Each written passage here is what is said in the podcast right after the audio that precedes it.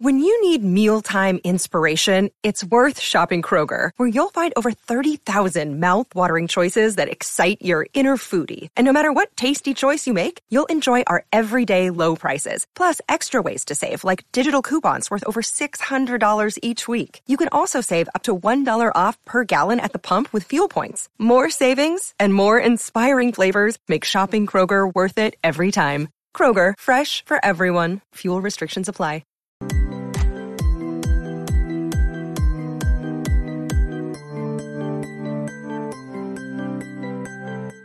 Yo, and welcome to the 75th episode of Lake of Rage, a Pokemon trading card game podcast. I'm your host, as always, Kevin Clementi, aka Mellow underscore Magikarp. I'm joined today by a very special temporary guest host, joining us for the first time in like over a year. You were on like episode 30 or something like that. It was a really long time Something ago. like that, yeah. We have the one and only former Pokemon World Champion, Henry Brand.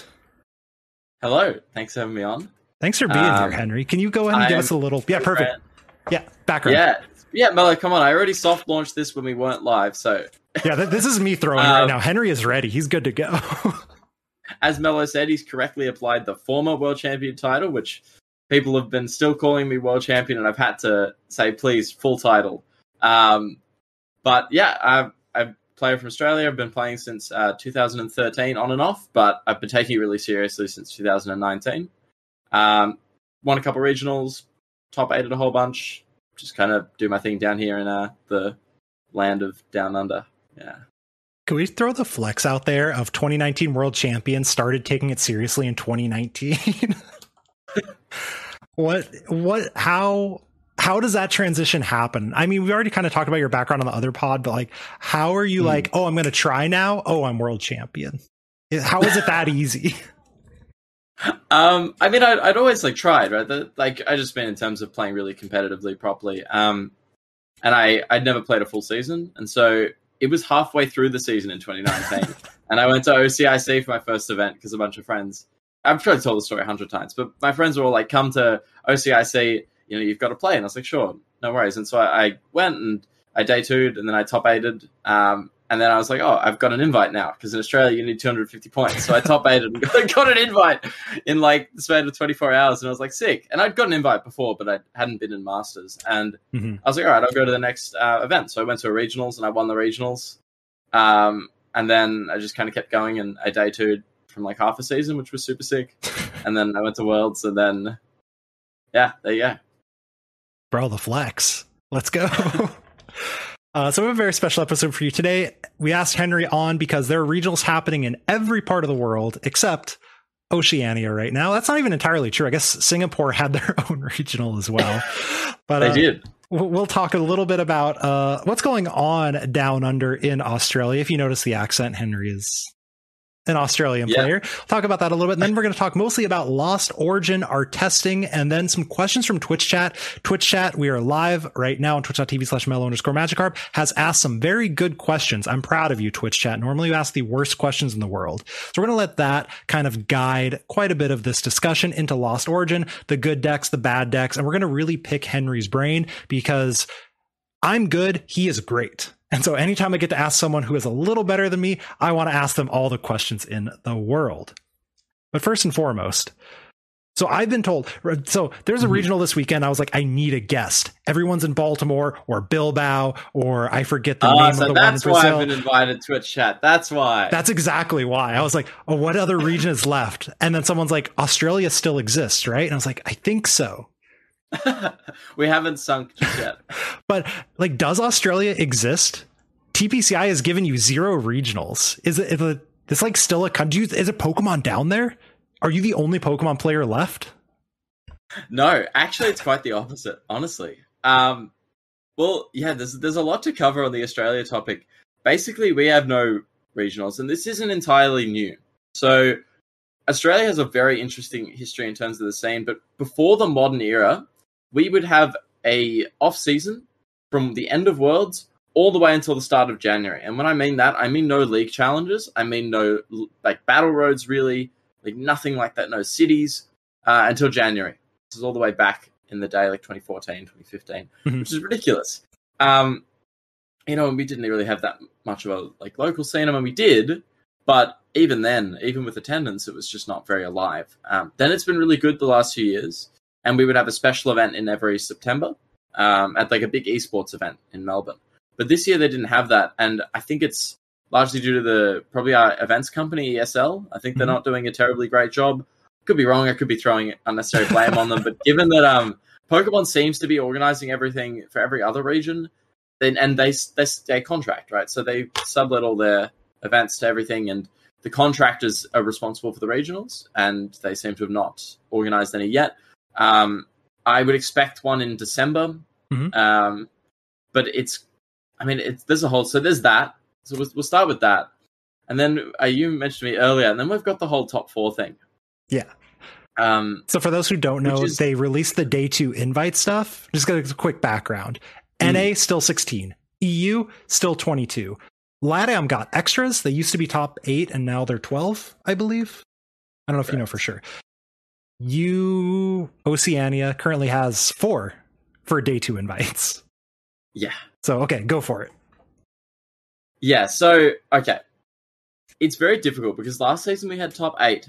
Um, because at the start of the season, it was with we had um, all of Asia, well, a, a lot of Asia in Mhm. our region, um, and so for example, we had maybe three Asian players in the 19, 18 to 19 season in top eight, um, whereas this time it was all Australians because Asia split from our like region in COVID. But the problem with this is that I don't know if you guys know, but there's a fair few good Australian players. we we and have I'm gonna, I'm gonna uh, hit there's more couple. than four. yeah. There's more than four. And the problem is they say they want the best players in the region to represent the country well, yeah you know, your thing in day two, which is totally fine. But the problem arises that it shouldn't really be the best. It should be trying to achieve some kind of caliber. And this kind of change the top four almost makes it look like they're just not looking at the circuit at all. Like they're only looking at numbers. They're only looking at quantitative data and nothing qualitative. Mhm. So they look at the number of countries in each region and that's it, basically. And this causes a ton of problems because we have kind of not that many events as well. And as a result of not having a ton of regionals, the emphasis on going to international championships is incredibly emphasized. So if you go to, let's say this, right? We have four, we'll have, I would assume, four regionals in Australia. That's generous in Oceania. Four, maybe three in a special. And so that's 800 points if you win all of them. and of course, you- one person okay. wins all of them. Yeah, so let's just think about that. But then if you go to uh, all four ICs and you top, I don't know what the numbers are anymore, I've forgotten, but let's say top 64 and you get um, 130 points and you get four of them, you do that four times, um, you've got what? That, what's that? Like 500 and um, 520 points? Yeah, you have 520 points, which is like you could top eight every regional and have less than you can from going to four ICs, which means if you do that and match someone else and they've had the money or the you know whatever time time's the big one um, to go to the ice all the ICs, then it's a big deal. And I know this is a problem that the, America has faced for a long time, but the thing is that a four is a much smaller number than sixteen when it comes to player caliber. Yo, the math checks out. Um, thank you. You are the science teacher, so there you go. Um, and it's really problematic because what are you meant to do? Like, you can't. In the past, you would have, you know, similar caliber caliber players all kind of day two. And the big problem that I'm facing at the moment, um, which I'm pretty candid to talk about, is that Mhm. I don't know how to approach this season when it comes to testing. I have no idea because when it's top eight, you work with a couple of people. That's totally fine as long as you all do well, Yeah. right? Because if you all do continually well, you're going to make top eight. But now, if you're taking this really seriously and you want to get that day two invite, um, you kind of want your other people to do directly bad. You don't want to do better than them. You want them to not perform, like it, it, to get top four because it's so cutthroat. Mhm. If you look at the like, and especially for me, I've kind of skipped a whole bunch of events for the last two seasons and and been day two. And obviously, it might sound a little bit un- unfair to be able to do that from another region. I think that obviously it is, but the amount of commitment is definitely a new thing for us. But really, the politics is what concerns me because you know, like you shouldn't have to do that. You shouldn't have to not work with your friends hmm and like not have to give up. You know, you shouldn't have to pick essentially. Um, but it's a it's a big problem, and I don't know how to approach that. I might just throw caution to the wind and say, oh, you know, if I get it, I get it. I'm not going to be overly competitive about it, but at the same time, like four slots for day two is a problem. I don't know. I don't know what four people in day two would really change. Um, if they just did the same thing this year, where they gave four non-paid day twos, so they didn't spend the money, they just allocated four more people to the second day. Um, I don't know your thoughts on that, but that's what I, where I'd be at. No, I think that's an incredibly good argument. Something that I didn't think of as someone from the outside, right? Because I'm never Mm. going to go for the day two invite because in NA it's incredibly expensive. It's although Yeah. okay, before I even go off of that, it's got to be expensive in Australia too, right? Because you flying to anything outside has to be incredibly expensive because everyone in the NA is like, I'm going to go to every IC except OCIC because that's a little too much money. Yeah. Okay, so yeah, that's yeah, already a barrier. It's uh, it's impossible, really. It's it is impossible to go to an IC unless you have um, a travel award. A Mhm. stipend barely covers a third of it. The one thousand dollars barely covers a third. My trip to Brazil, which I've now booked, is going to cost pretty much inclusive of the entire travel award of three and a half US grant, uh, three and a half thousand US dollars. Obviously, there's tax, but the flights are 2,700 AUD, which, if you convert really quick, um, And as and they're 34 hours. Just put in 34 hours. 34 hours. I've got a 14 hour flight to Doha and then a 14 hour flight to Sao Paulo, and it's 1,800 US dollars. oh my gosh, And I don't know if you guys know, but from London, um, like the middle of the US and Sao Paulo, Melbourne, my city, is equidistant from all three. As in, like it's the same. Well, that's not the right thing, but it's equal distance from every single place. It's the same travel duration to all three ICs. And everyone's like, "Oh, you know, it's OCIC is terrible. It's so expensive." Well, dick, our world. so that's there. There's a lot there. Uh, first off, if anyone's like, "Oh, Henry, you can do some of these tricks for cheaper flights," you can't. If you're doing 34 hours into an IC that starts on Thursday, I assume you're already doing the leave on a Monday or Tuesday thing and all that other stuff. Like you're flying probably the cheapest. You're not going there business class, I assume. Like, yeah, it is. It's a lot. I didn't know the equidistant. That's a a fun fact, and b Yeah. sounds miserable. Yeah, it's it's grim. See, the point that I was going to get to before I wanted to talk about the financial part is there's this idea from this is the outside perspective, and you probably already know this that Australia's like group of players is like, oh, as a whole at OCIC, you'll have slightly weaker players, except the brain trust of Australia is terrifying. And when I say the brain trust, that is, I mean, we could just look at the worlds, right? We had two Australians in the top nine. That is from a fairly small player base, you know, eight people in day two, which is the smallest of any region. And that's not even counting former world champion from Australia. That's not even counting people like Brent, who has gotten, I have to shout out to Brent Tonneson, right? The fact that he has gotten Yeah. 20 travel awards in a row or something ridiculous like that, like every single one ever. Like. Like, Yeah. it's not even counting Natalie, who is an amazing player in her own right. And that's not even counting other people that we're probably missing on top of that. Or the fact that Kywin has top cut two worlds in a row. Like, the top echelon of player in Australia is incredibly good.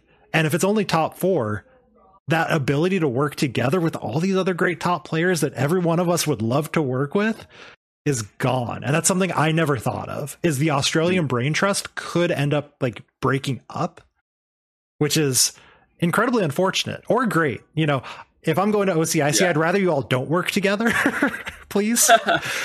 but I could see where that's like suddenly you have to say no to your friends potentially. And that just sounds so Yeah. terrible.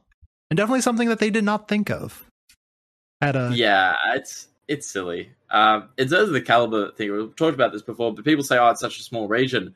But when it's such a small region and you have incredibly top players, you're forced to sink or swim. Mhm. Like, if you if you don't adapt and improve yourself, then you're not going to go anywhere because the chances of hitting these people are too high.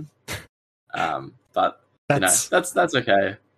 Um, there's a whole lot to talk about about it. About it, but you know, at the end of the day, we've kind of got to deal with it now. Um, you do. I mean, you got to put it out there though. The podcast is notorious for getting change done in the community. Whether it's coincidental or not is up for interpretation, but we're going to take credit for all of those changes. They announced locals the week after the podcast. They got this other, they're going to announce Australian regionals and who knows? There, there's a world where they increase the travel awards, right? Pre LAIC. Yeah, I mean, maybe. You're, um, you're not holding I don't, breath. Honestly, I don't mind the travel awards. It's the day two. I think the day two should be a competition illustrative of like regional quality. Mm-hmm. And when you only have four players from your region, that's not very indicative of quality, um, especially given the track record that everyone's had um, from Australia. So, you know. But I will do want to touch on before we wrap up on the Australian scene. Please, um, I will say the city that I live in, Melbourne, which is the best city in Australia. It's indisputable, but um, don't go don't go to Sydney. Um, uh, that's why they hold the IC here. Uh, but anyway, that makes sense. Our player base has absolutely skyrocketed in the last maybe since the pandemic, um, middle of it to now. Mm-hmm. A lot of people picked it up during the pandemic, and recently attendance has been wild. So this is coming from a place that for years, I'm talking maybe between 2016 to 2019, we did not have locals. We had events, we had cups, we had challenges, but no one would go to locals. Really? All. So like a local league, if it was yep. even held, you'd be like the only person there if you want. Yeah, or they'd be really like brand new or really casual. Okay. Um, for example, and so like, or you'd have maybe ten people, but none of them would really like have meta decks or anything. Like it would be very casual. It's one of the ones where like um, you go there and everyone wants to trade, and you kind of play yes. in between the trading, which is a valid way to enjoy the game, but not what a competitive player wants to go to. No, uh, but now every Wednesday night, there's a, a league that is conveniently 15 minutes walking distance from my house. so we're going to go with that.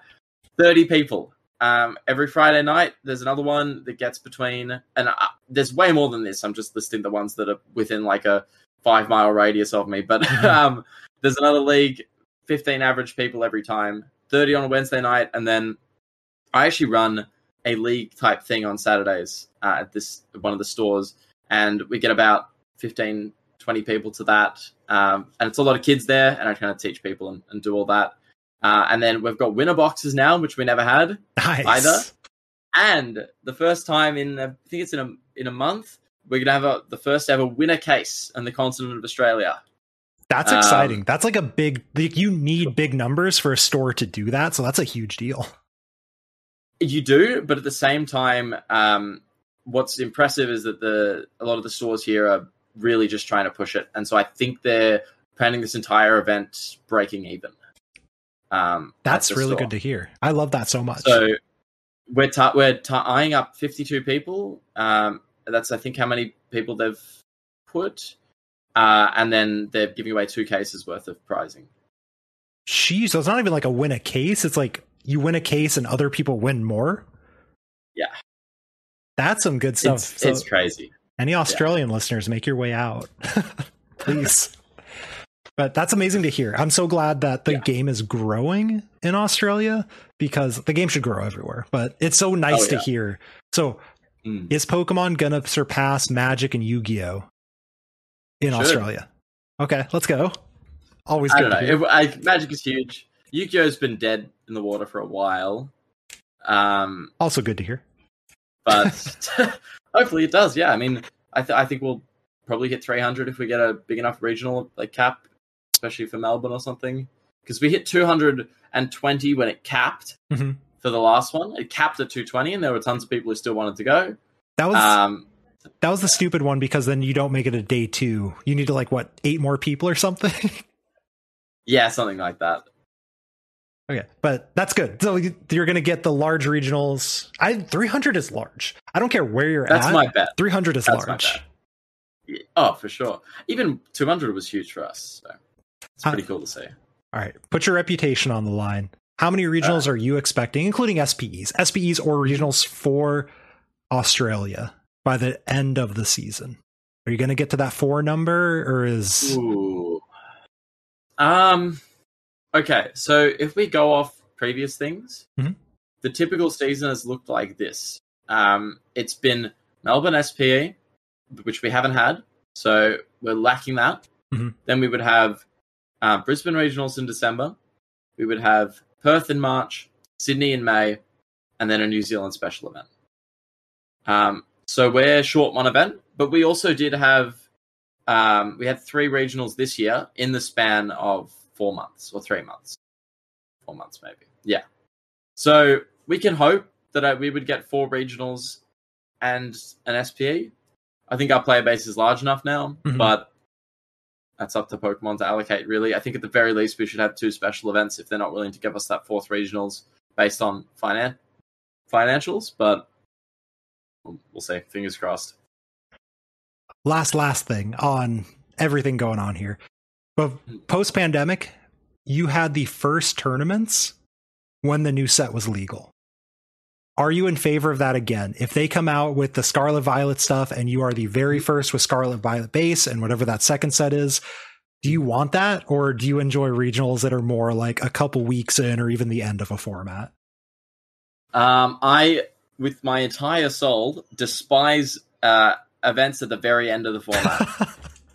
um, why my entire being, because it's like everything's done. You know what I mean? Everything's been found. Um, has it do you not remember the tina chomp discovery at the end of the, that was not at the end of the format. That was not at the end of the format. It was the end of the format for everywhere else in the world. That was that was not at the end of the format. It was like halfway through. But also, Was Gustavo played it at, at LAIC. Yeah, yeah, yeah, for sure. okay, I thought it was at the first month. No. No, that was I could have sworn that took a while. Maybe I'm wrong. I correction. Me being wrong sounds correct. I played Mewtwo that whole format incredibly happily. Yeah. Um, I so I yeah I don't like it because basically, and this is what happened at Worlds, and Palkia was so clear in a way the best deck in format, Mhm. which is quite good for a regionals. Honestly, it's good to have a clear BDIF for a regionals, especially around like the middle, because you can play it comfortably. You can say, "All right, I'm going to play really well." It's a skill based deck.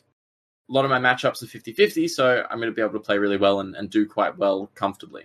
For Worlds, everyone is that good. And so you're just like you and 60 other people are playing Palkia, and four of you are going to top eight. And it Yep. will be any four of you at random, like give or take 5%. Like at most, you maybe have a 5 or 10% chance on someone else because you're in day two. So that's why I don't like that. Um, I like the I like the formats being that early. I usually like the formats being like a couple weeks after, Mhm. um, like you know, two weeks after the set came out, maybe give it one event, let things stabilize a little bit, and then check everything. Um, but it's not too bad because what you do is you just play the BDIF.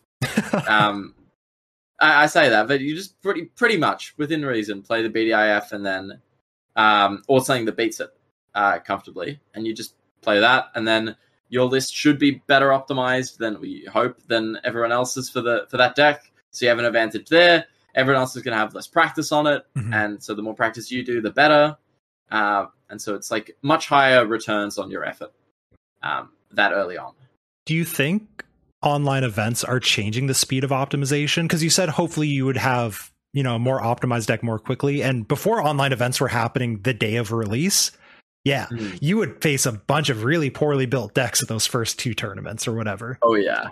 Do you think that's changing, or do you think that we're still in that situation where you're going to have a more optimized list than the average person sitting across from you? I think you still will. Mhm. Um, especially if a lot of similar lists do well in online tournaments. It almost gives a level of conformity that was never there at the beginning of the format, which you can take advantage of.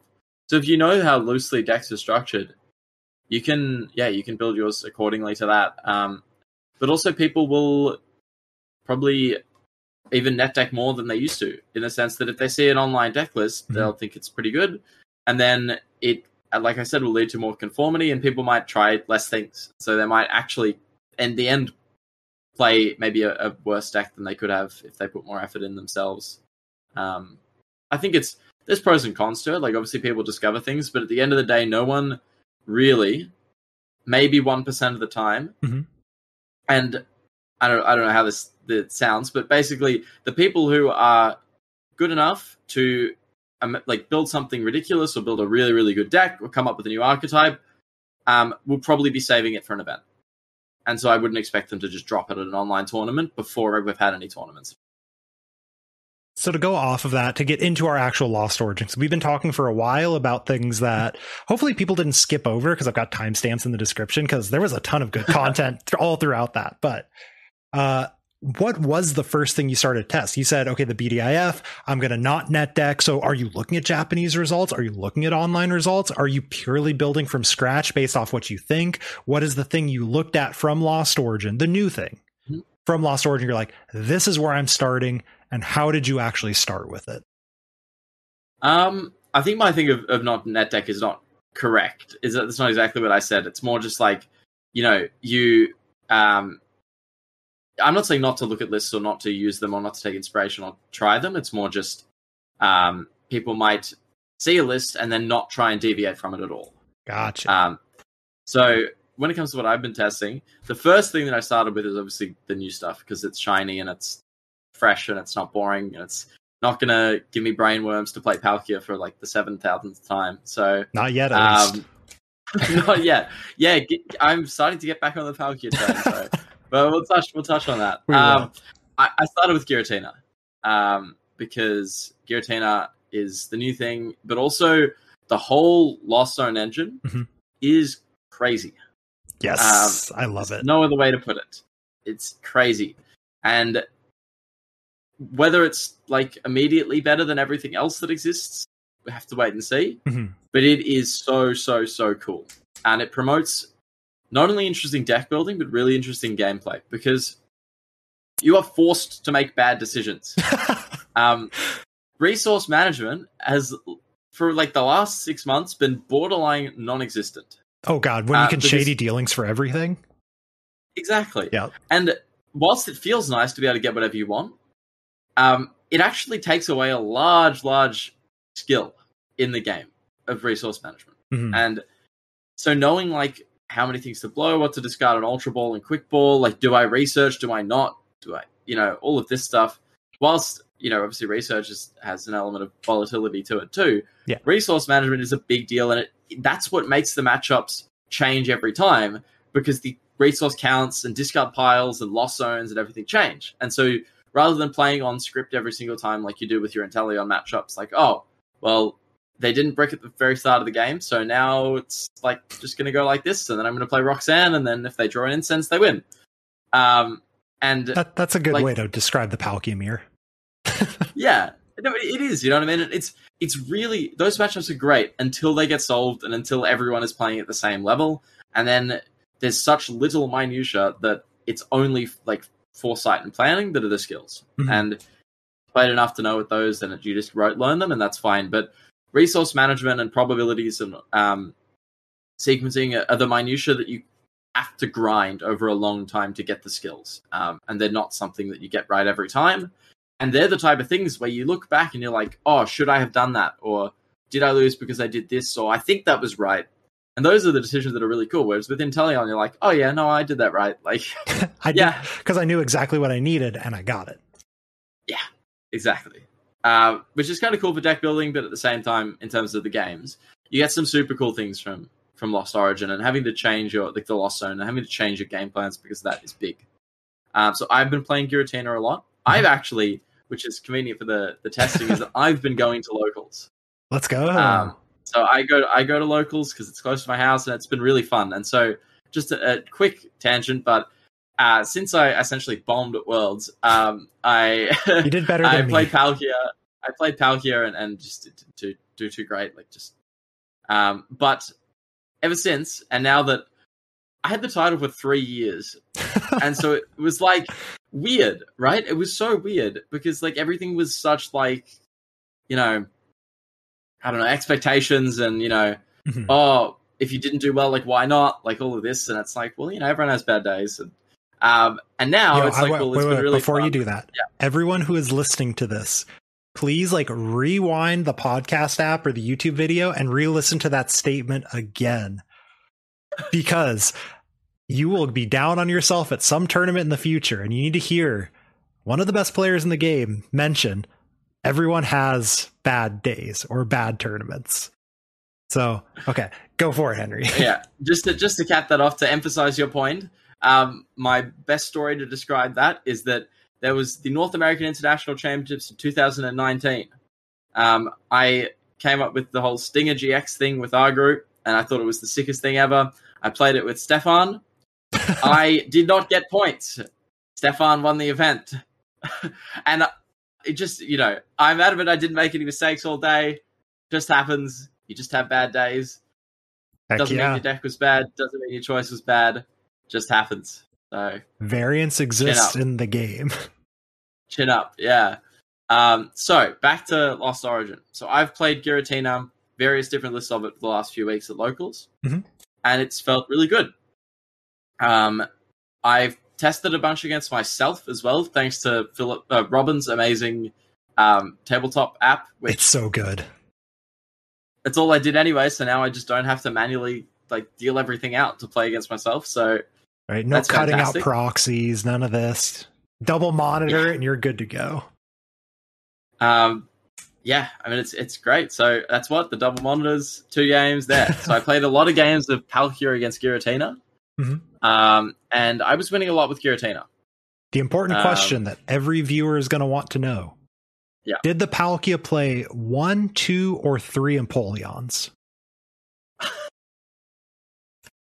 Okay, so this is at the very beginning before I'm going to bother with uh, Empoleon nonsense. I played zero. Good choice. Okay, I played zero, which I think is probably correct because I think that the matchup is not that bad for either side, but it's um, probably a, a pretty nice 50-50. And there's things you can do to improve either side. Okay. Um, Three Empoleons. Empoleon frustrates me. Hello, Empoleon frustrates me. its existence Um, or how bad it is and how, How bad it is, but then how if I play against it, it's going to be annoying. like I don't know. It's it's frustrating because you kind of want to play rope to deal with it in the lost zone decks, Mhm. But in something like and and rope is totally fine in the single prize one. But again, but in Tina, I've been finding a lot of times where I wish like this rope is terrible in the mid to late game, and I need it to be a switch. It has to be. Um, but it's not, and as a That result, I like can't get to ten, and I can't V star my opponent's active and Roxanne. yeah, Um, yeah, yeah. Roxanne's the best card in Tina, by the way, just as an aside. I've been playing Wada's list as a quick aside without a Roxanne in it, and it's been going very well because the deck is nuts. Sableye, Greninja, like everything's just good in Yeah. it. But watching the Japanese league right before this, go watch my Twitch Mhm. VODs. Anyone who wants to watch me comment over it. We watched a Lost Zone mirror match where they both Roxanne plus Sableye plus Zigzagoon the Comfeys. And Yeah, it was so gross. It was like, oh, you never win now. But they drew a way to get the Roxanne off of the Roxanne and Roxanne them and pulled off the same. Pl- it was the card's Yeah. nuts. I agree completely. it's so cool. Um, yeah, you guys are lucky, Mello. This is a brilliant time to get me on because Australia has no regionals. The IC is um in like the next format, so I can say whatever I want. That's your full leaks. Let's go. I can like probably full league. Um, so I think if you're playing Giratina without Thornton, I think you're Oh, trolling. 100%. That card's so Um, nuts. It's way, way, way too good. Um, the f- the things that you can do with it is like just ridiculous. So you can force all of these plays. I like, yeah, I you can power up your Lumineon and then just Thornton it. Like you can Greninja again. It's just an extra copy of all of your attackers. Yeah. Um, like your, your Cramorant and stuff. Like you can just turn it. You can go like Comfey and, and then turn it into Cramorant. Um, just to like gain lost zone cards. You obviously you pull the Tainer out of nowhere, which is insane. Um, and like it's so good. It's, it, it makes these awkward mirage gates where you're like, I have it and I feel like I need to do it because my opponent's going to body me next turn. You know, something like that. Like I have to play around a Roxanne, I have to do this thing, I have to thin the deck. I'm just going to shove some energy somewhere and then you can Thornton it later. You can go the quick ball for Lumineon for Thornton, do the thing you Mirage Gate, and boom, I just Greninja it again or whatever. Yeah. It's it's cool. it's so good. I'm hundred percent. And Again, I've been to playing Wada's list with the Thornton. Ooh, Yeah. always gonna play that card in the deck. Oh, it's so so good, and it solves the problem of playing extra copies of things as well, and having to rod and quick ball for it. Um, I'm I started without VIP. I started with four capture. Mhm. Um, there, it's good, but there's some issues with capture in the mid game. Um, as such, my original thought was that I didn't like VIP because I wanted the deck. The deck is toolbox. The deck Yes. is not turbo Giratina. It's not spam Giratina. So The problem was That's that I, I, I- as a quick aside. Anyone who's listening to this saying Giratina is not good, you either playing the deck wrong or playing the wrong build for the exact reason Henry just said. It's a Giratina deck, but it's a Cramorant, Sableye, Greninja, Tina deck. You play the Snorlax. Okay, we'll get to the Snorlax. anyway, keep going. Okay. Um, yeah, so I started without VIP because I wanted to be able to find the Pokemon throughout the game and not be railroaded into something early. Mhm. Um, and forced to use an attacker. So basically, that's why I didn't like VIP. But that being said, the Lost Zone engine mitigates a lot of the downsides of the VIP pass. Um, people, it's weird. People think that you know you can just Lost Zone it if you find it, totally fine, which you can. True. But at the same time, it's still not a live card. Mhm. Regardless of whether you can get rid of it or not, it's still not a live search out in that mid game that you're not finding off Colress. Yeah. So that's a little bit of like cognitive bias of like the- the decision's so easy. This deck's easier to play now because I don't have to make a choice. I can just bin the VIP. No, like it's not an actual live serve out search out towards the mid to late game. yeah, so the, the argument is that you get is about. like, oh, VIP pass makes the decision easier because you know what to lost zone. But you're like, but what if this was a good card that I actually wanted instead of something that I know I can get rid of?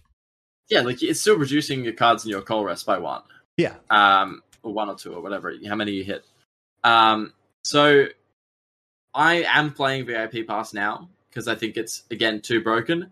This is something I learned at Worlds was that unfortunately, regardless of if it's the right way to play Pokemon or whether you like it or not, it is statistically too powerful um, to not play the card because you need to play yourself into powerful positions at the moment. So Mhm. you want to play well from a powerful position, not have to play well from a weak position. And if you do play well from a weak position, well, you know, you're just going to have to do it with four dead cards in your deck, um, unfortunately. And I think it is silly, and I think it's poor game design. But sometimes you have to accept the state of the game, and that's that it's pretty damn good. So So go, I think that four VIP is pretty good in the in Tina deck. To go off of that, something I agree with completely. I want to cut it because I'm like, so often I will Comfey into it on turn one, and I'm like, Mm. I don't need a full bench. But that wants to bring me to the question of you play for VIP pass, you need a strong board. How often are you actually filling your bench? Like, ignore the Palkia matchup where obviously you have to play around stuff with your Tina or whatever. How often are you actually like, I'm going to have three Comfeys and a Cramorant and a Greninja versus keeping, like, you don't need much? Like, where's that kind of board state looking like with this deck? Besides, it depends. Don't Um, say it depends. I won't know. So with the with the Tina deck, since I want to save my quick balls a lot, because in a lot of matchups I want to bench double Tina, Mhm. um, or I'll want to quick ball for Tina, quick ball it away Thornton, right? Yeah. I'm trying to get the most value out of the VIP passes early, and so I do kind of want to fill my bench so that the cards are in my hand or on the board, um, and especially thinning the deck is quite good as well. Okay, so, so I I've been will misplaying. Sick. to go wide with that. Glad I asked. Um, but it, like you said, it does depend because in the mirror, for example, you don't want to have too many Comfey out. It's just like you're playing against Palkia because you don't want to get Greninja, you don't want to get Sableye, Mhm. um, whole bunch of things, whole bunch of things like that. And whilst, yeah, I mean, you do tend to go wide in most matchups, but you could also just like, let's say you have two scoop up net in hand, right? And you can just go Comfey, Comfey, whatever. It's totally fine to just VIP for three, like Comfey, and then just pick them all up and keep them in your hand with the nets. Yeah. You know what I mean? Like you don't have to just recycle the same ones and keep the others in your deck um, for the lost zone decisions, I guess. But you, yeah. So I would just go like that. Um, That makes sense. So the VIP pass is also partially a deck thinning where even if you don't need stuff on the bench, you're like, well, let's get this thing out of the deck and put it somewhere. yeah, as long as you can afford the bench space and not Yeah, of, mess of up. course. Yeah. Yeah. Can we mention the Snorlax real quick? Because the Sableye, duh, Sure. Greninja, duh, Giratina, duh, like all the cards make a ton of sense. The Snorlax, the thing that showed up in like every Japanese list, everyone immediately wants to cut it. Why do you run the new Snorlax? Um, 110 plus 110 is not 280. 110 plus 180 is 290. Ah, so, so Cramorant plus Snorlax is better than Cramorant plus Cramorant. Pretty much. That's and also the other thing is you can't get over things like Greninja. Um, you kind of struggle to get over Regis.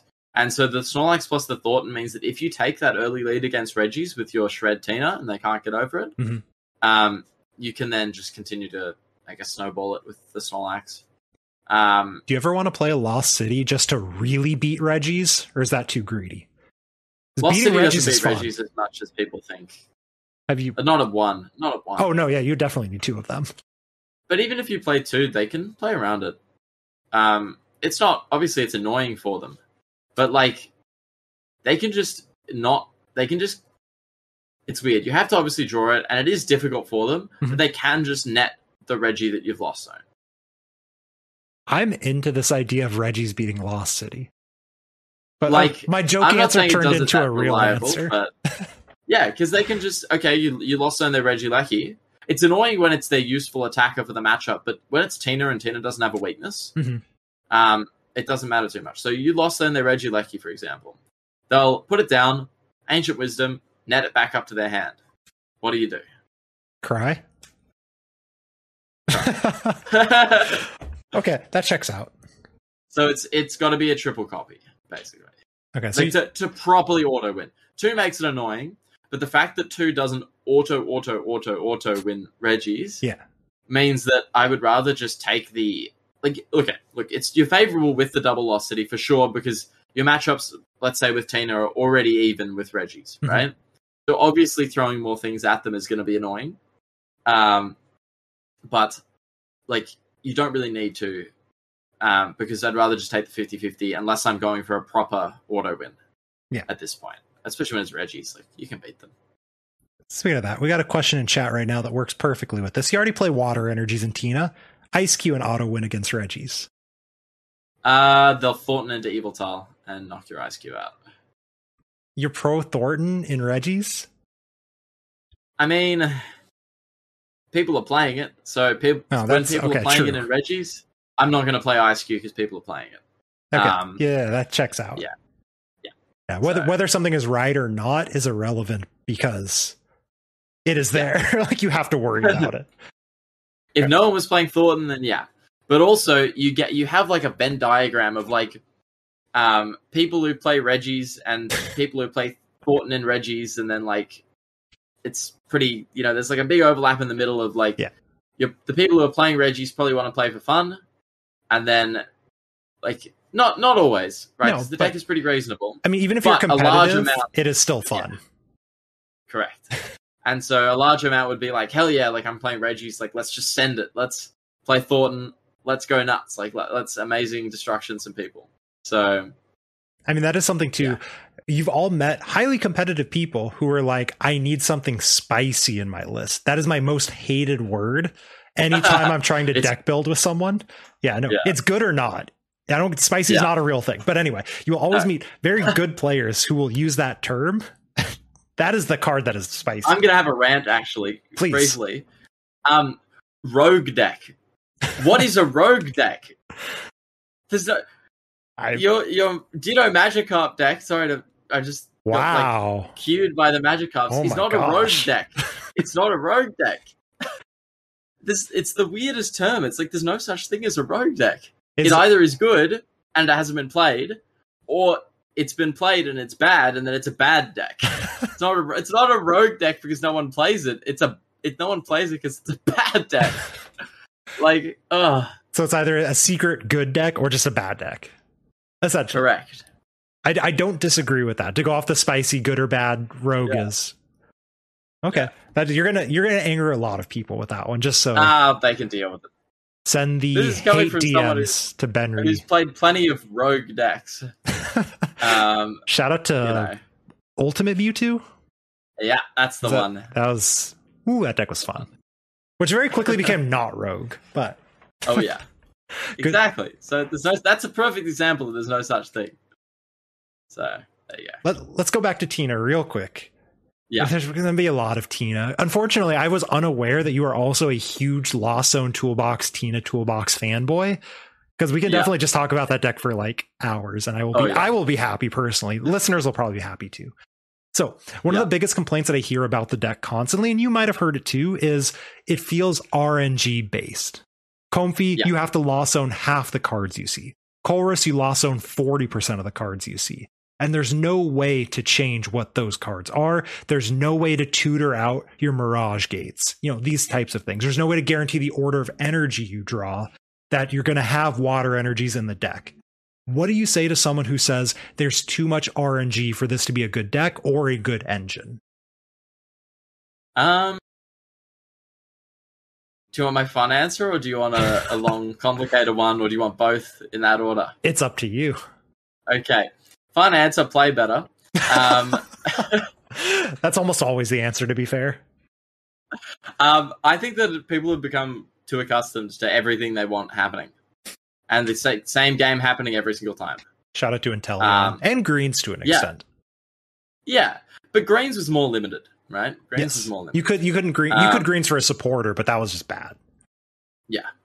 So, so in the Lost Zone deck, you have to play according to what you get, Mhm. and that's the whole point. And you can line up towards certain things, and if it doesn't happen, it doesn't happen. But you typically have fallbacks, right? Like you typically have secondary plans that you can do. Um, and also, uh, you know, most people probably know this, but the correct sequencing for Lost Zone things is concealed cards, Colress, then Comfey. People don't know that. Please elaborate. This has been in, Okay. in my Discord. This has been Yeah. a huge argument because I posed the question to people, and apparently no one had any idea, and I'm not even 100 percent sure, to be honest. Okay. This is the general purpose one. There's always like minutia in each situation, but the Of course. general purpose is you want to have as much information before you make decisions as possible. Lost zoning cards is a decision. Therefore, I will concealed cards first to draw two. I've now seen two cards. I now have more information. Mhm. I'll Colress because I'm seeing five instead of two.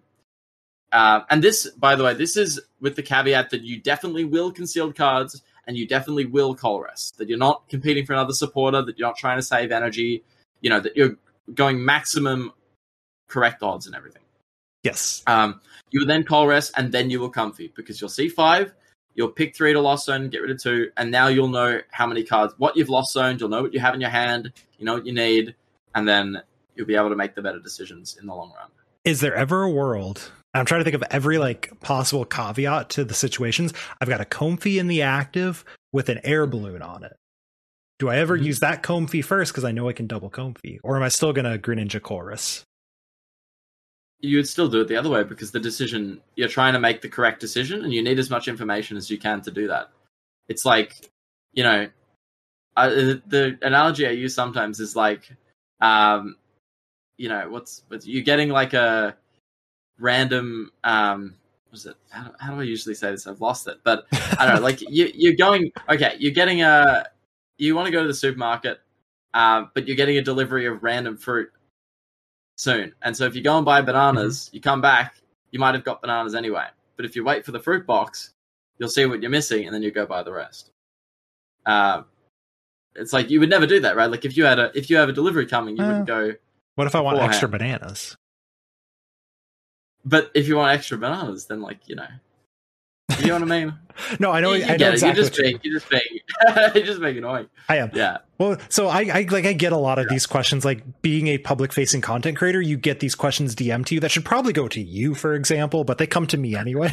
And it's like Yeah. I'm going to do my best to answer this. And this is one that I have struggled with. So I'm thinking of all the small caveats that people have mm-hmm. like. What about this? What about this? What about this? Yeah. You know, like the one I posed in my Discord was Battle VIP Pass versus Colress versus Comfey. Like you have these three. Let's say there's no energy in hand. Mhm. Are you wanting to Yeah. VIP pass first? Like you have Comfey, no other basics, no quick balls, no energy. yeah. Like what are we kind of digging for in that very specific and very p- bad, probably So what, you've example? got you've got no energy in your hand. You have no basics. Yep. but you have a well, what do you look? You have a Colress. Okay. Well, what are you trying to get? That's a great question. I don't know. This is a hypothetical question. I guess that is so. Okay. Let's say you want to hit the cram attack. You have one switching Yeah, card in your okay. hand, whatever that is. Okay, Net switch. Sure. We're getting very niche now. Yeah. Um, This, but, this okay, feels like so this happens all the cram. time. You have a Comfey in the active. Yeah. Um, and you want to hit cram, and you have Colress and VIP in hand. Is that right? Yeah. Okay, well, then you VIP for cram and Comfey because you're digging for switch outs. So you know what you're digging for there. Yeah. Um, because you're digging for if you ha- get one switch out or one switch out on an energy or like the switch outs, you have the cram attack. Mhm. Um, so that's if you're just looking for that, right? But what I was talking about the sequencing is the correct thing for trying to lost zone the best cards. Yeah. Okay. To try and have the best lost zones, that is the correct sequencing. And it's to get as much information as possible. So it's draw cards first, larger lost zone selection, and then um, would be easy to get coaching from Henry. I mean, that's why I do it. Like, that's why I do it. Do you offer coaching on Metafy? Um, I do, yeah. Ooh. Um, I yeah, this is the thing. I actually coach a lot, uh, but I don't advertise very much because it rubs me a bit the wrong way. Um, so this is your chance for- to advertise before we this get is into my the chance. decks. Yeah, okay. This is my shilling chance. Okay. Um, I'll try not to be too uncomfortable about it. But yes, I am on Metafy, but I actually do a lot through just a Calendly link. Um, so it's in my Twitter bio. I just have a Calendly link, um, and that goes like I, I am on Metafy if you have discount codes, but this way you avoid the Metafy fees, um, and you just book yourself in through a calendar service on um, in my Twitter bio. If you have any questions, just DM me. So Um, if you like the way Henry's answering my very specific odd questions, be sure to hit him up for coaching. Uh, but I want to I want to touch on this more because Yeah. uh, it does change a lot, and it's important because you need to recognize what you want to get. And so what I'm saying is with the correct lost zones, and so that's your typically most common thing is you want to get the correct lost zones. But if you're not if you're running out of energy and you don't think you can afford the concealed cards, well, obviously you'll do it later on because you don't want to.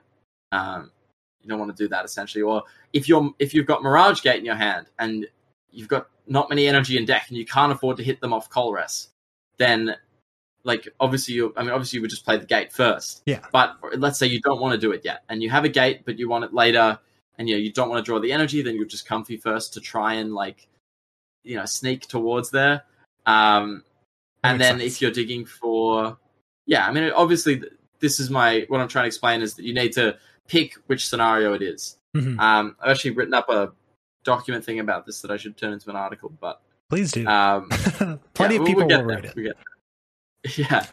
So the Um, general thing, because it's something that I always tell people is, and correct me if I'm wrong, but I think this is exactly where you're going with it. You need to have a plan for the turn in mind and then make decisions towards that specific plan. Yeah. Okay. I mean, yeah, that that's like I, I was talking about all this with that assumption. That's the first thing I go over in like coaching is like play with a plan. Yeah. Um, don't play with the cards in hand, and that's why actually, contrary to that, um, someone who's very new was asking for a Curam list, Mhm. and I gave them a research list instead of an Irida list because uh, they're brand new. Mhm. They don't know what they want to get in the deck. And so if they have to play an Irida, you're going to see steam coming out of their ears. um, and so you want them to play research, play 20 games, be like, oh, now I know what I need, and then switch them to Irida and be like, oh, cool, now I can search because I've played a bunch before and know my deck. So I want to get some Tina specific questions that we're seeing because we're, Okay, we're already let's do it. running long. And like I said, I can just keep picking your brain on Tina stuff because it's been my favorite deck. But Yeah. also, you're pro Lumineon. I think Uh, yes, very pro Lumineon. good. That's just got to be thrown out there. I think that card is nuts. And when I every time I see someone who's like Empoleon auto wins the matchup, my first few questions: Do they play Radiant Greninja? Do they play Lumineon? Because both of those cards are not shut off by the Empoleon. No, it's- Get Wrecked asks: Is Giratina even good, bruh? Um, yeah, I think it's good. I think it's good. I will say that you it's a weird you can get a weird bias because you're testing against other people testing a lot of new Lost Origin stuff. How mu- how Tina is going to go into something like which I guess we will talk about soon Mhm. is Arc like against let's say Arc Tina, Arc Pika Tina. How that's going to go against your opponent playing Marnie Path every single turn and then having a, an answer to your 280 HP attacker, I don't know because that's a matchup I have not tested yet. Um, but Marnie is quite annoying for the Lost Zone deck. And if you notice, all the decks that people play, even Palkia, doesn't really have Marnie. Um, so build, being able to build your hand to like 12 to 14 cards, uh, obviously that's going to be pretty good. But if they just play Marnie, it's a bit problematic. And this is part of where Roxanne is so nuts in the deck Mhm. for a lot of reasons, but one of them is Mirror. Mirror, and it's also where Oranguru is potentially quite good in the deck. Um, if Marnie becomes popular, Mhm. like Arc Picatina, then playing Oranguru in these Lost Zone decks is important because you just draw so many cards that you need to be able to put something on the top for Marnie. We have a question to go off of that. These are all going off of each other. Everything you're saying is exactly what chat wants answered. Stellar Good. Wish Gaming asks, Arc Picatina or Arceus Tina? I think you explain why you picked the one you did. And also, hi, Benry the Goat. Hello. Um, I Arc Picatina to me is like reasonably boring. Um, mm-hmm. It's like mind-numbingly well, linear, like you. it's there's boring, but does that mean bad? No, so, so that's okay. why I picked it, right? So yeah. okay. and why I've started where I'm starting is because the Lost Zone deck is also a new engine. It's super cool, and when you when new cards come out, you have to test them whether you want to play them or not. You have to because especially when people aren't saying like true to what's good or not, or people don't know, is that you need to know for yourself and your own opinion how good something is. We've heard a and lot of opinions on the Lost Zone engine. A lot of them before yeah. the set even came out. I'm I'm going to be honest, and this is what I tell people a lot: is that it's one thing for me to tell you, but if you don't agree mm-hmm. through understanding, then it's completely useless to have anyone else's opinion. You have to have your own, and it can be informed by others, or you can if you okay if if Tord says Lost Zone Giratina um, sucks, mm-hmm. and just says that and you go, which he hasn't, I don't think, but just just pick Tord because everyone does. So, and then and then you go, okay. Well, I've been really liking it in testing, and I Tord has given me no reasons, um, but he's Tord, so he's right. Um, that's usually what I say. Yeah, yeah, that's that's useless. And you know, like when I if I you notice when I come on, I try and like give very good reasons for why something is is good or isn't. Um, and it's because if you don't agree based on like information, mm-hmm. then it's completely meaningless. And your opinion is always more important. And so sometimes, um, and it works like if someone explains their point very well and you completely understand their point, then, and you're both communicating clearly, then you should reach an agreement. Right? At the end of the day, you should reach an agreement or and an understanding, and your mm-hmm. opinions should be more similarly aligned. And if that doesn't happen, then money is wrong. But your opinion is is more important, right? And so you don't just want to, I guess, listen to people blindly. And so when it comes to, there was a roundabout way of saying test everything that you can to decide whether it's good or not. Um, and luckily now with all the content, it's easier because people can post lists mm-hmm. and you can give that exact list five like a go five times in an hour. And that way you don't have to waste like tons of time practicing and refining a list yourself to see if you like a deck. That's really good advice. That makes a ton of sense. Imadigen asks, Arceus Giratina or Lost Zone Giratina better? Um, I don't have the information to answer that. Okay. Uh, because I've not tested enough of the Arceus Giratina to know, and I've not tested enough Lost Zone Giratina outside of a vacuum, which I would treat this early testing as, where people are playing the new decks and seeing what's good, and they're not playing anything else. Um, Arceus Tina has polarized matchups, I would say. I would um, agree based off what I've very played. Good. Yes, good. Uh, some of it's not very good, and some of it is quite good. Um, and for example, Arceus Giratina um, against like Lost like a Lost Zone Tina sounds pretty reasonable on paper just because of Marnie Path. Um, and so the Lost Zone Giratina lists you'll see, like Tord's Gustavo's, mine are very fragile to path. Mm-hmm. Um, and whether that actually makes a big impact or not, well, you, we have to wait and see. Um, but as a deck, Lost Zone Giratina is so Arceus Giratina is Marnie Path, but now with an attacker that one shots almost everything, as opposed to just Palkia and or just Arceus. So I think it's quite reasonable. I think that's the best way to put it as like a side because I've played a fair amount of Arceus Tina because I am a big proponent of Marnie Path. I think it is the stupidest and easiest win condition in the world. And like you said, that's the deck that does it best. Absolutely. But that's really the strength of the deck. The Lost Zone engine and that they actually do very, very, very different things. Like not even close. They, yeah, yeah they both have close. Tina, but you cannot tell the two apart They play entirely different things. You can't play Arceus Tina, pick up the Lost Zone engine and be fine. And technically vice versa. I'll say the Arceus Tina is way easier to pick up than the Lost Zone engine because I've been I've been struggling with the Lost Zone engine and car- carried purely because Sableye is nuts. That's that's the best card yeah. in the deck. But anyway, that's that's my two cents on how that's been going. Um, so I want to talk about. I think we've probably got some more questions in chat, we but do, but I want to quickly talk about Zoroark V Star. Oh, for sure. Um, that was actually one of the questions. Is Zoroark V Star the best V Star in the set, like Tablemon tweeted out today? Shout out to Gazer Beam for that question, by the way. Hmm. Um, I don't think so. I think Tina is still better, but it's enabled by everything else. Mm-hmm. Whereas um, Zoroark, what it does is it does 280 damage, and it is incredibly good at that, and it will do it turn two every every single game without fail. Um, I've got a list on Twitter which I put out. Yeah, people, I, I posted a bunch of lists to Twitter. The Tina ones have changed a little bit, but there's some go points to go off. But the Zoroark deck uh, that I posted is probably the most consistent thing I've ever played. Um, that doesn't mean consistent That's at winning. something.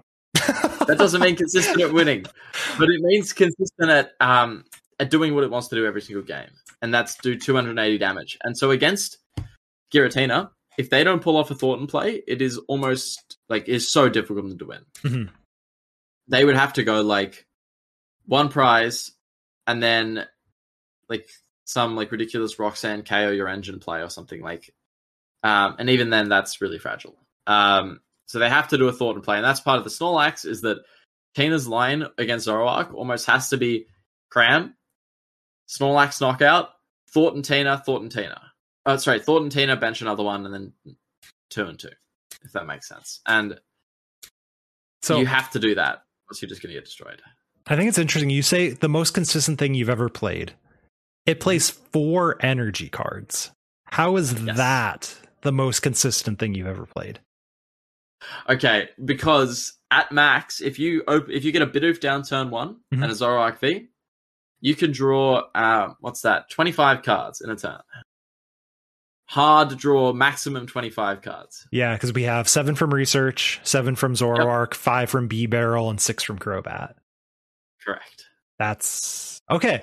At, that's obviously that's good argument. But it's like you're you're drawing 14 to 16 easily every time. Um, if you need to. Mm-hmm. Um, the couple things that I put in the Guru has been absolutely incredible because for that exact reason that you're trying to dump and draw everything. So and 20, if you 26 cards two 20, 26 cards. Uh, plus four tracking shoes. So like you go through things, you're thinning with like quick ball and ultra ball and incense. Like it goes. Yeah. Um, but if you discard two double turbo, you've lost. so that's just how it is, right? You've yeah. Lost. No, so, I mean it checks out, right? You don't win in two attacks. Well, I guess some matchups no. you do possibly. Yeah, some you can, but most games, yeah, you just lose. So you have to um, guru the energy. Yeah. So with that being said, Zoroark has very polar matchups. It can't beat the single prize stuff. Well, it can, but it should. You're just kind of announcing an attack and retreating and announcing an attack, and you know you have to pivot a little bit. But the matchups are not great. Yeah, you didn't even put a Dunsparce sure. in here for the Arcanine matchup. Like the Arcanine matchup. Unfortunately, you're not beating Regis anyway. Doesn't matter.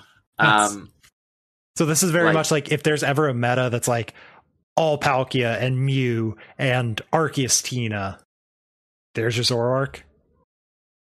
Yeah, because the deck has so many like clunky pieces, clunky pieces. Mm-hmm. I don't think it's worth teching it to beat the bad matchups. I think you play it as a meta call that has very polar matchups. In that, although its Palkia matchup is not great, which is the problem. It's like 50 50. Um, but even then, you can lose to Thornton and you can mm-hmm. lose to some random things. So I think it's slightly unfavored. That makes sense. But you have to fill your bench. Put so much pressure on them, right? Like you can just be overwhelmingly annoying um, because you will KO their V turn two every single game because you're playing four boss. And if you're playing less than four boss, you're playing the deck wrong.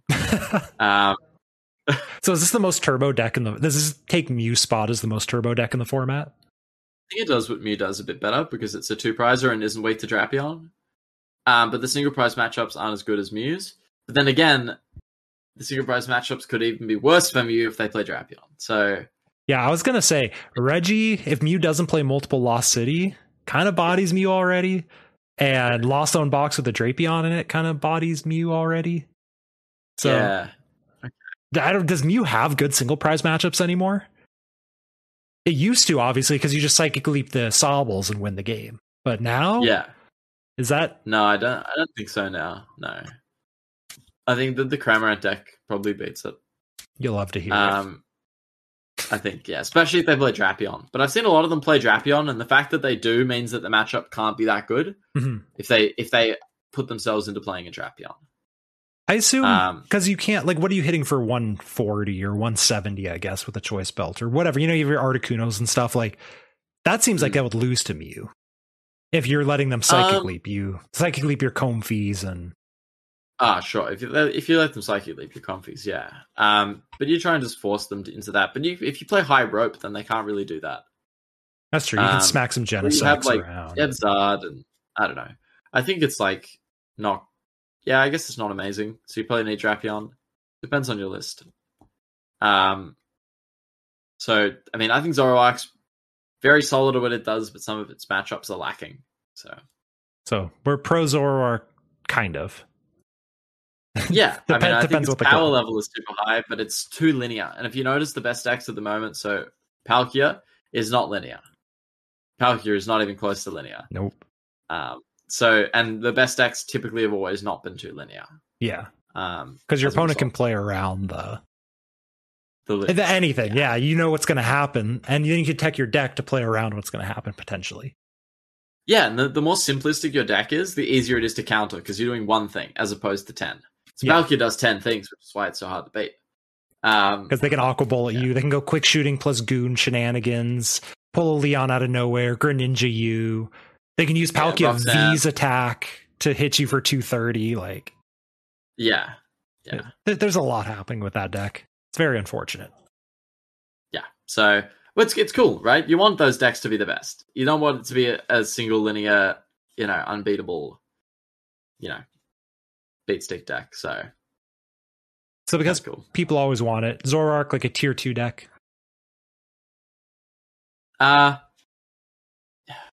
I hate doing I hate doing the tier things because it's so arbitrary. Okay, good. Right, we'll, we'll like- leave it at that. Anyone who wants Henry's tiers, he hates them. That's it. I mean, I do them sometimes just to call things amoeba tier. I just think it's fun. But and then they um, proceed to get first and second. So let I me know next time you do that. My, people misunderstood my my tweet. Um, no, tier lists are, are okay for one specific point in time, not for a like you know three month period or a whole format. That Like, makes sense. Tier lists are for different weekends and stuff. So, yeah, The meta's evolving. oh yeah, Madame Tilt asks, "How is Tina versus Mew? Should you tech a Drapion V?" Ooh. Um, I haven't played a ton of the matchup. Um, honestly, most of my testing has been against myself, just against Palkia, and then at, at locals. Um, I've played a bunch of uh, the Mew matchup a little bit, but I would say that it's like slightly unfavored for Tina. Uh, but that being said, you do throw some things at them that are pretty annoying. Mhm. Um, so I wouldn't say it's that unfavored at all. With the Drapion, it's like an auto win, obviously. Yeah, because you Um, have the V Star attack plus the Drapion six prizes. Yeah, easy. Um, what you can do, which is cool against Mew, is that you can force them to burn power tablets to Psychic Leap by using your single prizes, Mhm. and then Thornton into Giratina. And so by doing that, you don't give up a two prize Pokemon on the bench. Um, and if you if they just give up like if they ever put down a Meloetta or an Oricorio, you take a prize. You can take that, then you take a, like a Genesect, and then your um, the VMAX with um your V Star. And it is quite difficult for them to psychic leap. Like if you go um V Star into Impact, Mhm. like it's pretty difficult for them to do that. The matchup kind of depends on if you can take a single prize with Cramorant on like the little guys. Um, Yeah, if, or they, if they lead you with can, like, Meloetta, yeah. Yeah. Or turn two Snorlax or something. That's really strong because that will one shot anything they have in the active if they've gone um, second. That's gross. So yeah, uh, you can like Snorlax them, um, or even just Cramorant is forces into Power Tablet, and if they double Power Tablet, uh, which has to be with Fusion Energy as well, they have to double Power Tablet to KO the Cramorant. Mhm. Um, and what you can do is just leave the Greninja on in play and not the Comfeys, if you can, um, so that they can't leap those. But if they burn any tablets, you can just Thornton into Tina, and it's pretty good for you. So I think it's like probably 50-50, slightly unfavored. And then if you play probably 50-50, if you play Drapion to destroy them. For my testing, which is purely on ladder and only counting the Mew players who appear to be competent, so not all the Mew games, of course. if you don't get mewed, you know, that whole turn one shenanigans, you have to Thornton and then the matchup's winnable. I don't think a single one of my Mew wins would happen without being able to Thornton into the V star power. That is, or Yeah. whatever you're going to do with it. But usually it's Thornton into the V star power is what I end up using because it's like boss Genesect, cram a single prizer, and then V star a thing. So that is that's the big thing there. Thornton has been ridiculously important for that matchup. And if you're saying the matchup's unwinnable, try a Thornton, and then it's fine because you can still just lose the game on turn two. Yeah, for sure. it's it's Mew, right? Uh, Thornton is necessary for Tina to deal with um, aggression. So, Speaking of Thornton, Chris asks, "What is the Tina line? Is it two three like we've been seeing lately online? So two V's, three V stars. that's what I've been playing. So I played this week. Um, it always feels a little bit uncomfortable, um, especially with no heavy ball. But given that you're just trying to go for that Thornton line, um, it's totally fine. Especially because you can bench Tina under Roxanne. Um, it makes the it makes every game a lot harder because you can never really just go Turbo Tina. I mean, you can with like VIP. Mhm. Um, I think it's totally fine. Um, yeah, I think it's totally fine. You have enough other attackers, especially with the Snorlax. If I wasn't playing Snorlax, I probably wouldn't play 2 3. But with the Snorlax, you can play it pretty comfortably. That makes sense. Uh, so that is about it for the Tina stuff. Do you have any other Tina stuff before we jump into some of the other decks? Which uh, Kyurem is the next in line. I think we're pretty good. I wouldn't mind trying like maybe uh, like some lost vacuum, like double lost vacuum in a couple stadiums or tools to try and see if you can accelerate the lost zone a bit quicker. But at the same time, it kills your hand size, so probably not going to work. That makes sense. Lost Vacuum's been. I will also say one thing about Lost Vacuum is I have used it more than zero times as my seventh or tenth card in the Lost Zone, and for that reason, I love it so much in the list. yeah, cool. Upstream Ponage asks, which card from Lost Origin do you think is the most undervalued or underrated? So, what is the most Ooh. underhyped card? Which might be Zoroark from what you said, but it might also be something else. Most underhyped, as in like, uh, as in like it's better than it was said to be. Better than it's said to be would be the way I would interpret it. If you say that the card that's good that no one's talking about, I guess that would be another way to interpret it if you want. Um, Is this a hmm. thinking question? I'm trying to think. I don't, I don't even know. know. what my answer would be. um, I want to say Sableye, but I'm pretty sure everyone knows it's broken, but I don't know if everyone knows how broken that card Right. feels. I think Fantina's better than people think. really, the card's not bulk. I don't think it's bulk at all. I think it's just very, very meta dependent. Like it's weird because it it, fix, it swings a lot of matchups. Like it swings Kyurem, and it swings uh, Zoroark. Like it, it's it's very good into some select things. Mhm. Very good into um, Zoroark. It's very good into um, yeah Kyurem, but other than that, it's not like incredible. It's good into Mew. It's very good into Mew. Um, like it, it's good into that because it's it's 120, so like it gives your Tina 400 HP. um, like I don't know if you guys like are very familiar with maths, but that's a lot. it's a big number. 16's Uh, bigger than 4, make- 400's bigger than 280. Counting with um, yeah, like it's good. Um, it's I I shouldn't be enlisted at the moment. It doesn't have a place, Mhm. but it doesn't mean the card's bad by any means. Uh, yeah, it's it just has its uses. Uh, it's not very good in the mirror though because they will just like you have to play it twice. Yeah, because Um, whatever time like- you play it, they just V star, right? Yeah, I mean you can slam it if they don't expect it after the V star, but it's like well, you're kind of just praying at that point. So not really, but uh, it's good against Zoroark and it's good against um, Kyurem and Palkia. They can play around it, but it's a good blind slam. So Speaking of Kyurem and Palkia, mm, is Kyurem Palkia better than straight Palkia, or is this the new flavor of the month? Like Ice Rider Palkia was very briefly talked about as being better than straight Palkia. Um, I think it's just a flavor of the month thing, but it's an entirely different deck. Um, like it's not comparable, really. Uh, it's very cool. Kind of like it.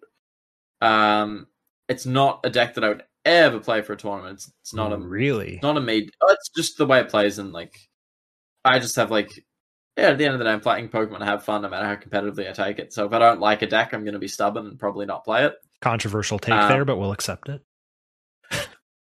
So uh, it hits like a truck. It's got some good matchups, but its Zoroark matchup is abysmal. That thing is unplayable.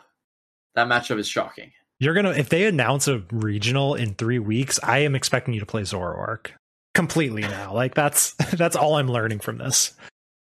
No You- way. No way. All of your testing group will play Tina, and you will play Zoroark. No, I'll play Tina. Zoroark's too linear. I don't want to play Zoroark. I'll be bored by round three. Um, yeah, that's fair.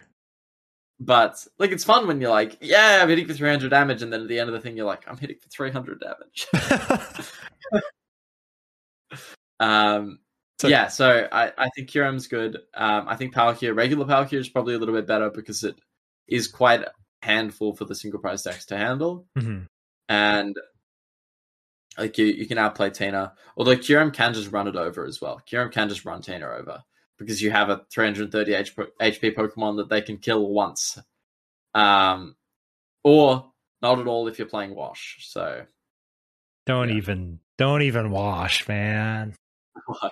It's too much tacking. better than Empoleon. I I've hit Kyurem's on ladder playing both of them. Surprisingly, it doesn't Empoleon. work. Yeah, I've seen that too. So you rope into the second Empoleon. Oh, tell me It's about it. It's a strategy. Fun fact for anyone who's wondering how do you possibly beat Empoleon as Giratina? It depends on the list, of course, but something like Palkia, they don't play Switch. You can use Giratina's first attack to like get stuff down, and they're gonna hit you with the Empoleon. So that's a, a very valid strategy if your opponent has Empoleon. It does 140 damage. Just shove your Tina in the active, put some more stuff in the lost zone, and then work from there. Bingo. Doesn't work against Kyurem though, because they will obliterate your Giratina. Uh yeah, Kyurem's Kyurem's a deck of cards. It's I was testing Urshifu really hard until the ladder became all Kyurem, and I kept getting KO'd on turn two. And I was like, okay, Urshifu's not playable anymore.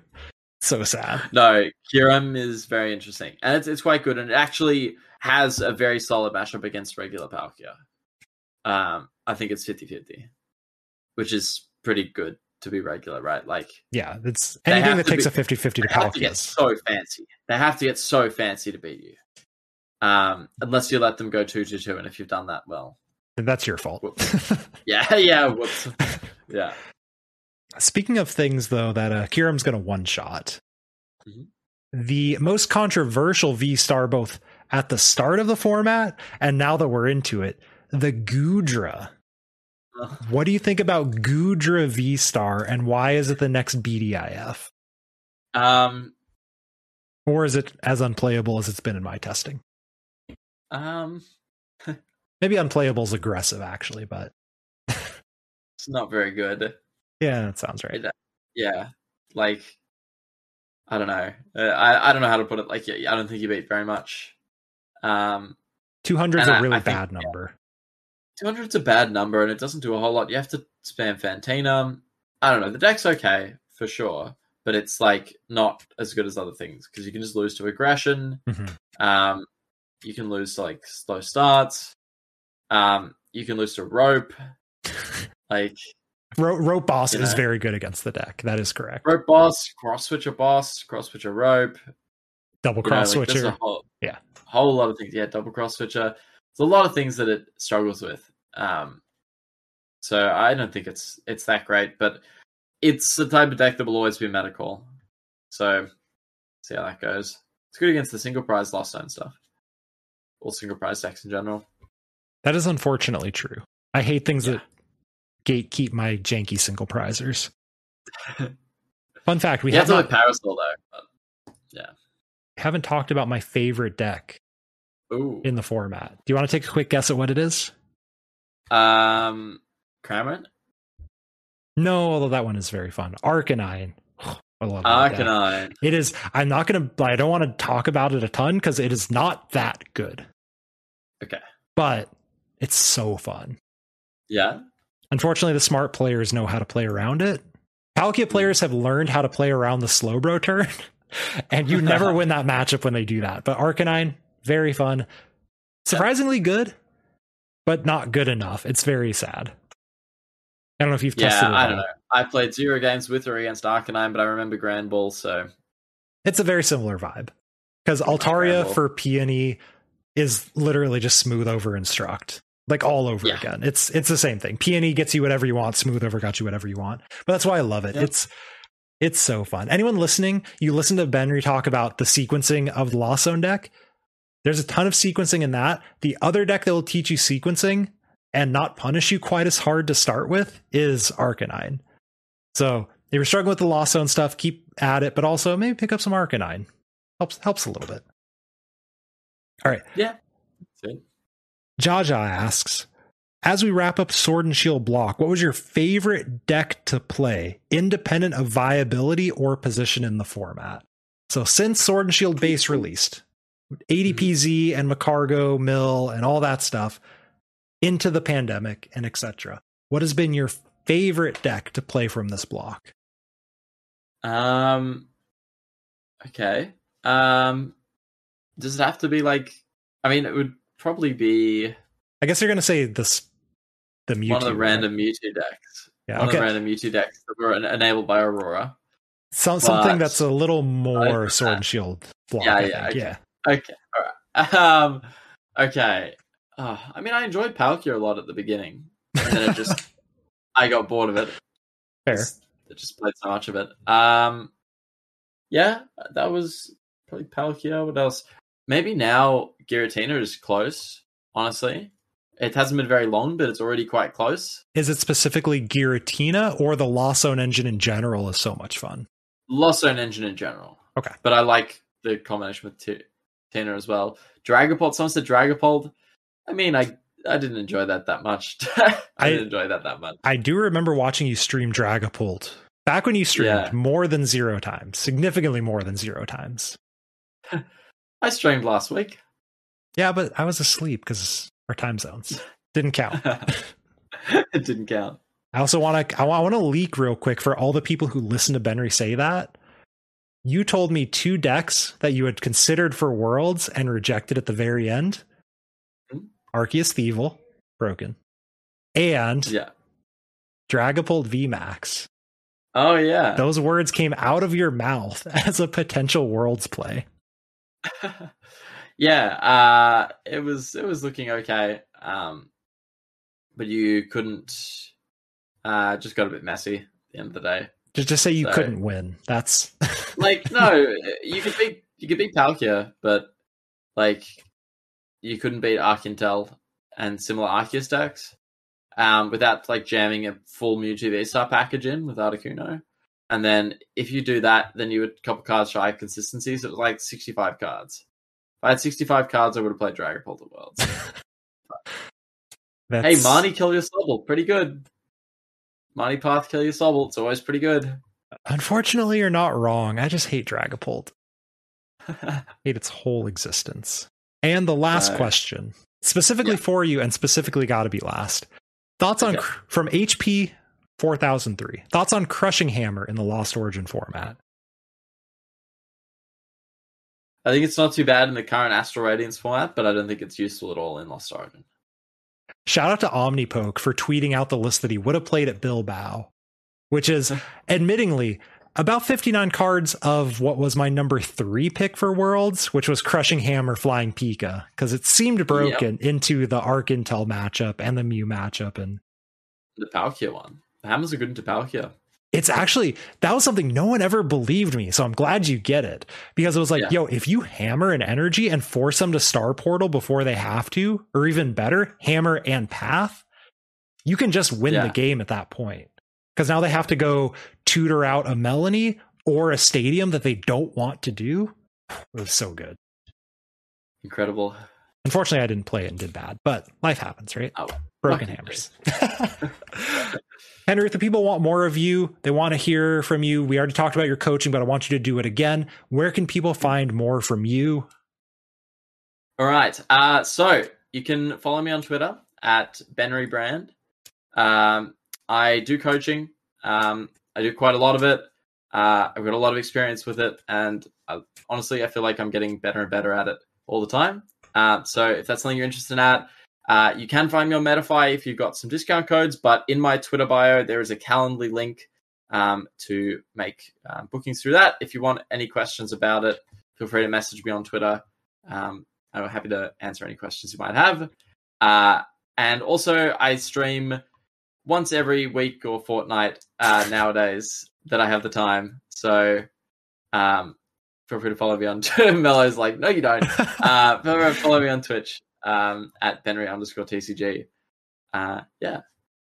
If you possibly listen to this whole conversation and don't think Benry would be a good coach, I don't think you have a good skill at evaluating a good coach because the way he described things, the way he was able to take some of my ridiculous questions, they were ridiculous on purpose. And the way you were able to take them and explain them and also explain why maybe it wasn't what to worry about. I, I think that is complete proof that if you need a coach, Benry is one of the best options that you can get out there. Thanks, Mello. Myself, of course. Myself, you can find me on Twitch, Twitter, and YouTube at mellow underscore Magikarp.